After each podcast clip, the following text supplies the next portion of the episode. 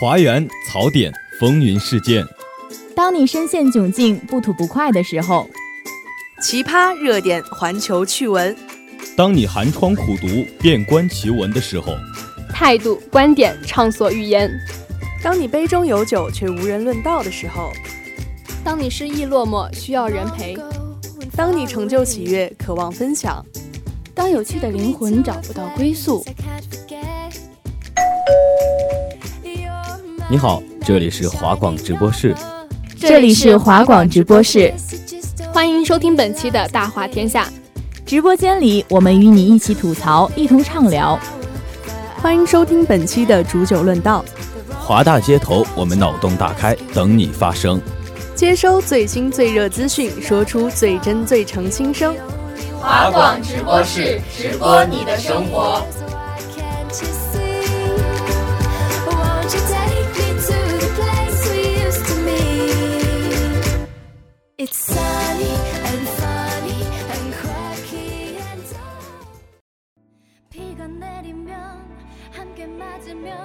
Hello，大家好，欢迎收听本期的华广直播室之煮酒论道，我是冷少，我是勇勇。那前几天呢，我在微博热搜上看了这样一个视频啊，说有一个女孩她曝光了一家戒网瘾学校，叫豫章书院。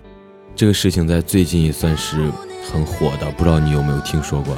豫章书院的事件我是听说了，而且这个事件到现在基本上已经是实锤了，但是和之前所有微博爆出的事件一样。总是怎么等也等不到一个令人满意的后续。那现在呢？我们先给大家简单的梳理一下这个事件。事情的经过是这样的：十月二十六日，知乎上一篇“中国到底还有多少个杨永信”的文章在网络上大量转载。文章中曝光的豫章书院是一家戒网瘾学校，据说存在严重的体罚学生、限制人身自由等行为。后来又有一个微博 ID 叫“山尼玛大王”的女孩。十月底，在微博上讲述她的经历。后来，《新京报》采访了她。二零一四年十月，妈妈说带我去南昌玩。下了飞机，刚上车，就有人用手铐把我铐起来，然后带到了书院。书院没收了我的手机，拿走了我的首饰，怕我在里面自杀，把我的鞋以及内衣一切带有绳子的东西全从我身上一件一件摘下来。然后就把我押进了个小黑屋里锁了起来。我用力的拍门和求助，闹了一天，直到晚上，可能是外面的路人听到了我的求救，报了警。警察在看完我妈和书院签的合同之后，和我妈通了一个电话，就准备走了。我抱着警察的腿苦苦哀求，但是警察也没有办法，只能看着我被几个教官抬走。回到小黑屋里，我感觉瞬间没了希望。在里面试过绝食，不过根本没有用。每天早上五点起床祭拜孔夫子，上完一天的洗脑课就开始进行考德。要是说不出来，教官会用一个大的铁尺子打手心，打完了还要说谢谢教官。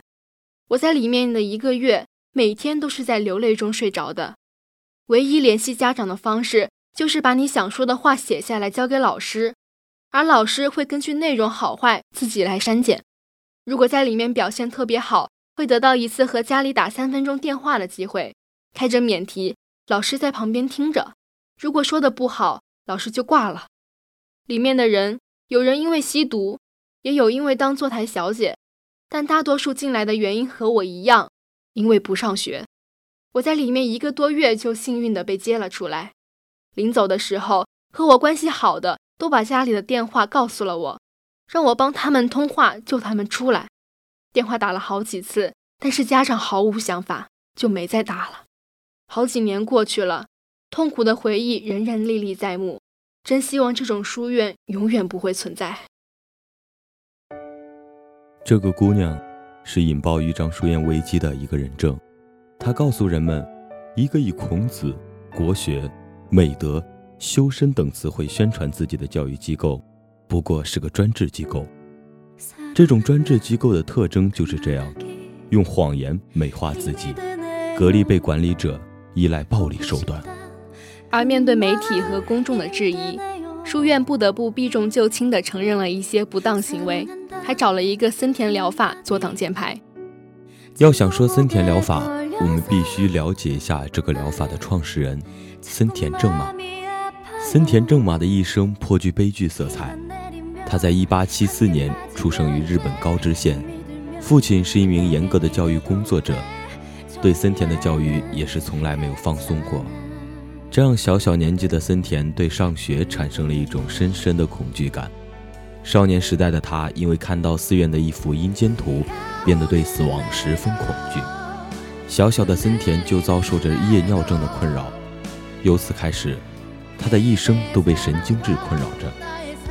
森田正马根据他自身与神经症多年的抗争史和丰富的临床经验，总结出了一种极具东方特色的心理疗法。森田疗法中的许多主张和中国的儒、道、佛学思想有极大的重合，比如主张顺应自然，这与老庄哲学的主张十分相似。我猜这也是打着国学旗号的豫章书院采用森田疗法的原因之一。而森田疗法的主要适应症是所谓的神经质。森田在书中这样解释：只有确定是神经质，才能确定治疗方针。这里的神经质，按现在的分类来说，主要包括焦虑症、恐怖症、抑郁症和神经症性睡眠障碍等。那这个豫章书院大张旗鼓的拿这个疗法来对待书院的学生，岂不是把学生都当成神经病来看待了吗？那还叫什么豫章书院？直接叫神经病院就好了。对于豫章书院，当我看到上述故事的时候，最不能理解的还不是这种人性的扭曲。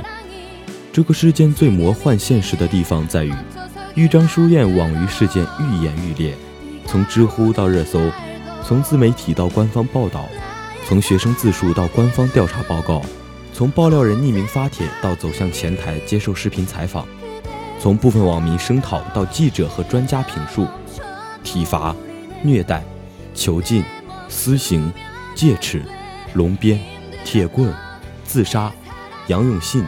地狱等大量的关键词反复冲击着网民的眼球，更有大量网民与媒体围观转发，均在为事件学生一方的遭遇鸣不平。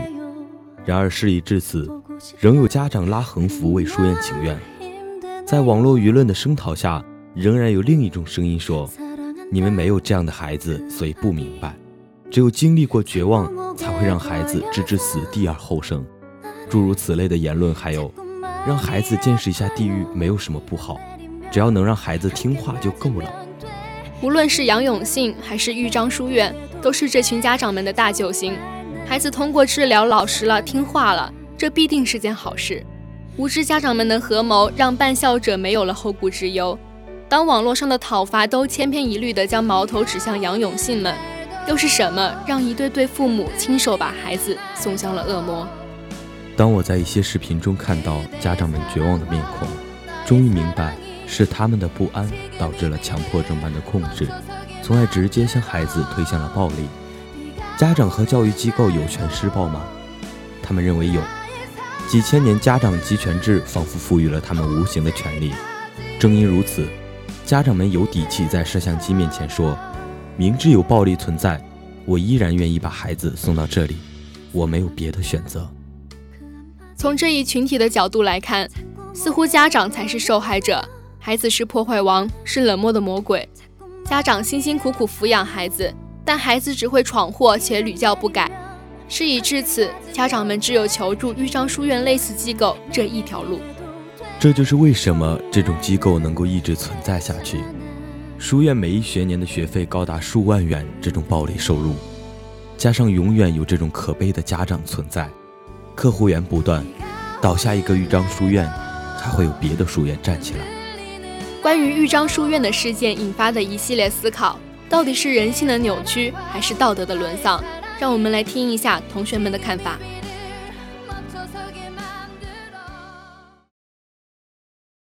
同学你好，请问你有听过那个豫章书院的事情吗？听过。那能大概说一下你了解的内容吗？就是就是一个。书院嘛，它就是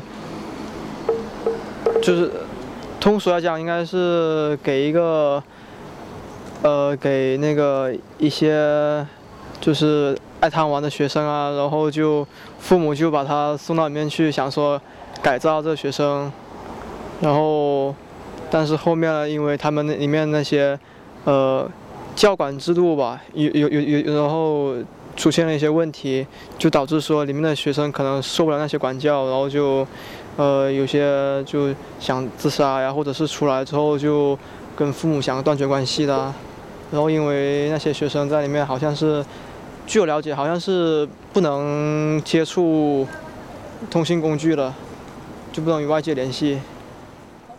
那现在这个曝光力度这么大，但是这种机构仍然还是存在的，你有什么看法吗？我觉得应该是当地政府应该要依法取缔吧，但是但是当地政府有具体有没有什么措施，我们民众暂时并没有什么了解，只不过只只只是通过网上一些呃可能有微博啊、知乎这些个人平台、个人媒体平台，然后说的这些。但虽然说有一定真实性，但是我也不能说全信，因为网络还是有一定的，需那个可那个可信度还是没有那么全面。这样机构存在是因为有需求，需求是这些家长，家长有一些不听话的孩子，然后他们就会把这些孩子送到这种学校里。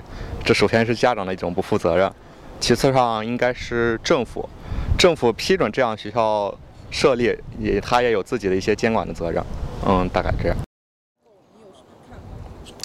我觉得吧，这种机构就是它是属于不合法的，就站在法律的角度上来讲，它应该被取缔。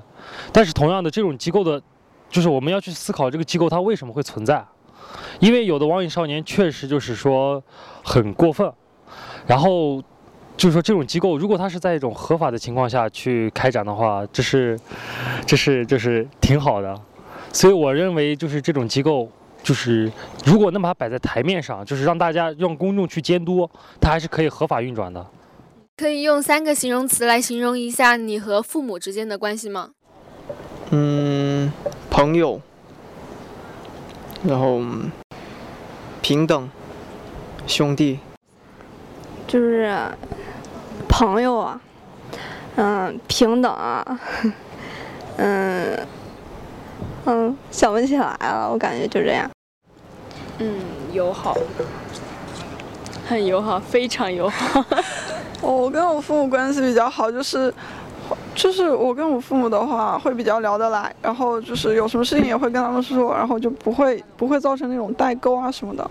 嗯，我们就是家里比较开明，就是跟家长什么都可以聊得开的样子。嗯，我跟我父母关系平等和谐。嗯，挺挺友善，挺友善的。那你觉得是为什么父母会把孩子送进这些全封闭的学校里？他们是出于什么样的心理呢？嗯，我觉得吧，就是可能父母在管教孩子的时候，应该有些呃过失的行为，就是他们可能觉得说，哎，自己可能孩子长大了，然后他就管管理不了了，他就就就托付于那些教育机构。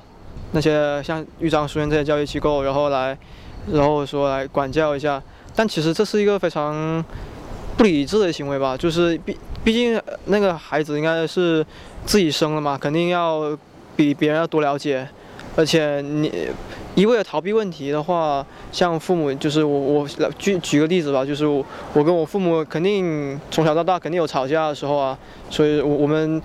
吵是吵，但是吵架也是解决问题的一种方法嘛。所以说，那个我还就是就是想说，就是应该那个那些父母应该要找一下自己原因，多跟小孩沟通交流。我认为吧，父母应该是在不知情况的，就是不知情的情况下，把就是自己的孩子送过去的。如果父母知道这种学校是采取这种暴力的，就是非法的手段去进行。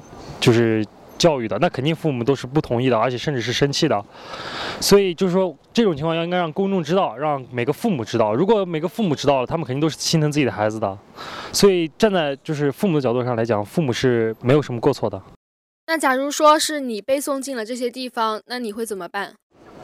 那就只能接受这种管理了，这也没办法的。而且我，而且我也没想象过，因为因为我父母不可能把我把我送到里面的。我跟我父母关系怎么说算很很很不错的。呃，我我觉得我大概会想办法让外界了解到这里面的一种状况，然后，嗯，就把他这样一种状况给曝光出来啊什么的，然后想办法，嗯，就是制止他这种行为嘛，嗯。以我的性格，我也是一个很极端的人。我觉得，如果是我的话，我可能会干出一些血腥的事情。那对于这样的家长，你有什么话想对他们说的吗？嗯，我想对这些父母说，嗯，孩子是你那个，嗯，十月怀胎把他生出来，你既然生出来，你就有你就有义务，然后抚养他、教育他，你不能说自己的孩子不听话，你送到这种这种书院是让别人去教育，这孩子不听话，那个归根结底的问题就是出在，嗯，你们父母身上，你们父母如果平时嗯不溺爱孩子的话，然后嗯好好正常的。以正确的方式来管教孩子的话，我觉得孩你们的孩子不会走到这种地步的。我觉得就是，嗯，父母应该和孩子多沟通嘛，因为很多事情沟通就可以解决嘛，不需要就是用强制性的什么，呃，就关系啊，然后什么的，就是主要就是要沟通，然后不要有，嗯，很大的矛盾啊之类的。我觉得也是跟父母沟通一下吧，然后像有网瘾的孩子，大概也是应该是因为没有父母经常去陪他，然后我觉得父母经常陪一下自己的孩子也是特别有必要的。我希望父母能多多，就是，就是。一般来讲，就是父母能把送到那个学校，说明父母也失去了一种希望吧。所以我希望，如果想要改变这种毛病，就是改变这个社会的弊端，首先不仅要从父母开始做起，也要从学生孩子开始自己做起。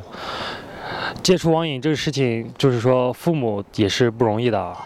所以我希望就是说，让大家知道这件事情，然后让戒除网瘾，让网瘾就是先从底层，从青少年开始，从自身开始追求根源。所以就是说，嗯，希望就是分歧能以后变得更来更好。其实，在这个事件发生之后，网络舆论风向总体上是正义的，但还是有一些为了利益强行洗白的大 V。对于豫章书院引发的教育问题也好，社会问题也好，法治问题也好，可能我们心里都明白，但是却力不能及。不能让每个人都清楚这一个事件背后有多少不堪。那么节目的最后，用一个我看到的网友在洗白大 V 的文章下的一条评论来总结一下。我点开大 V 打脸某某某的洗白推送，每一段话都写着仁义道德，仔细看了半夜，通篇都写着两个字：吃人。学传媒的老师或许会告诉你，你们是党的喉舌。但是我们想做的是人的喉舌。所谓人，与贫穷富裕无关，与疾病健康无关，且无论男女老少。为天地立心，为生民立命，为往圣继绝学，为万世开太平。这既是媒体人的义务，也应该是媒体人的觉悟。好了，那我们本期的华广直播室之煮酒论道到这里就要跟大家说再见了。播音冷少，勇勇，采编小丸子，机务猪猪，感谢您的收听，我们下周同一时间再见。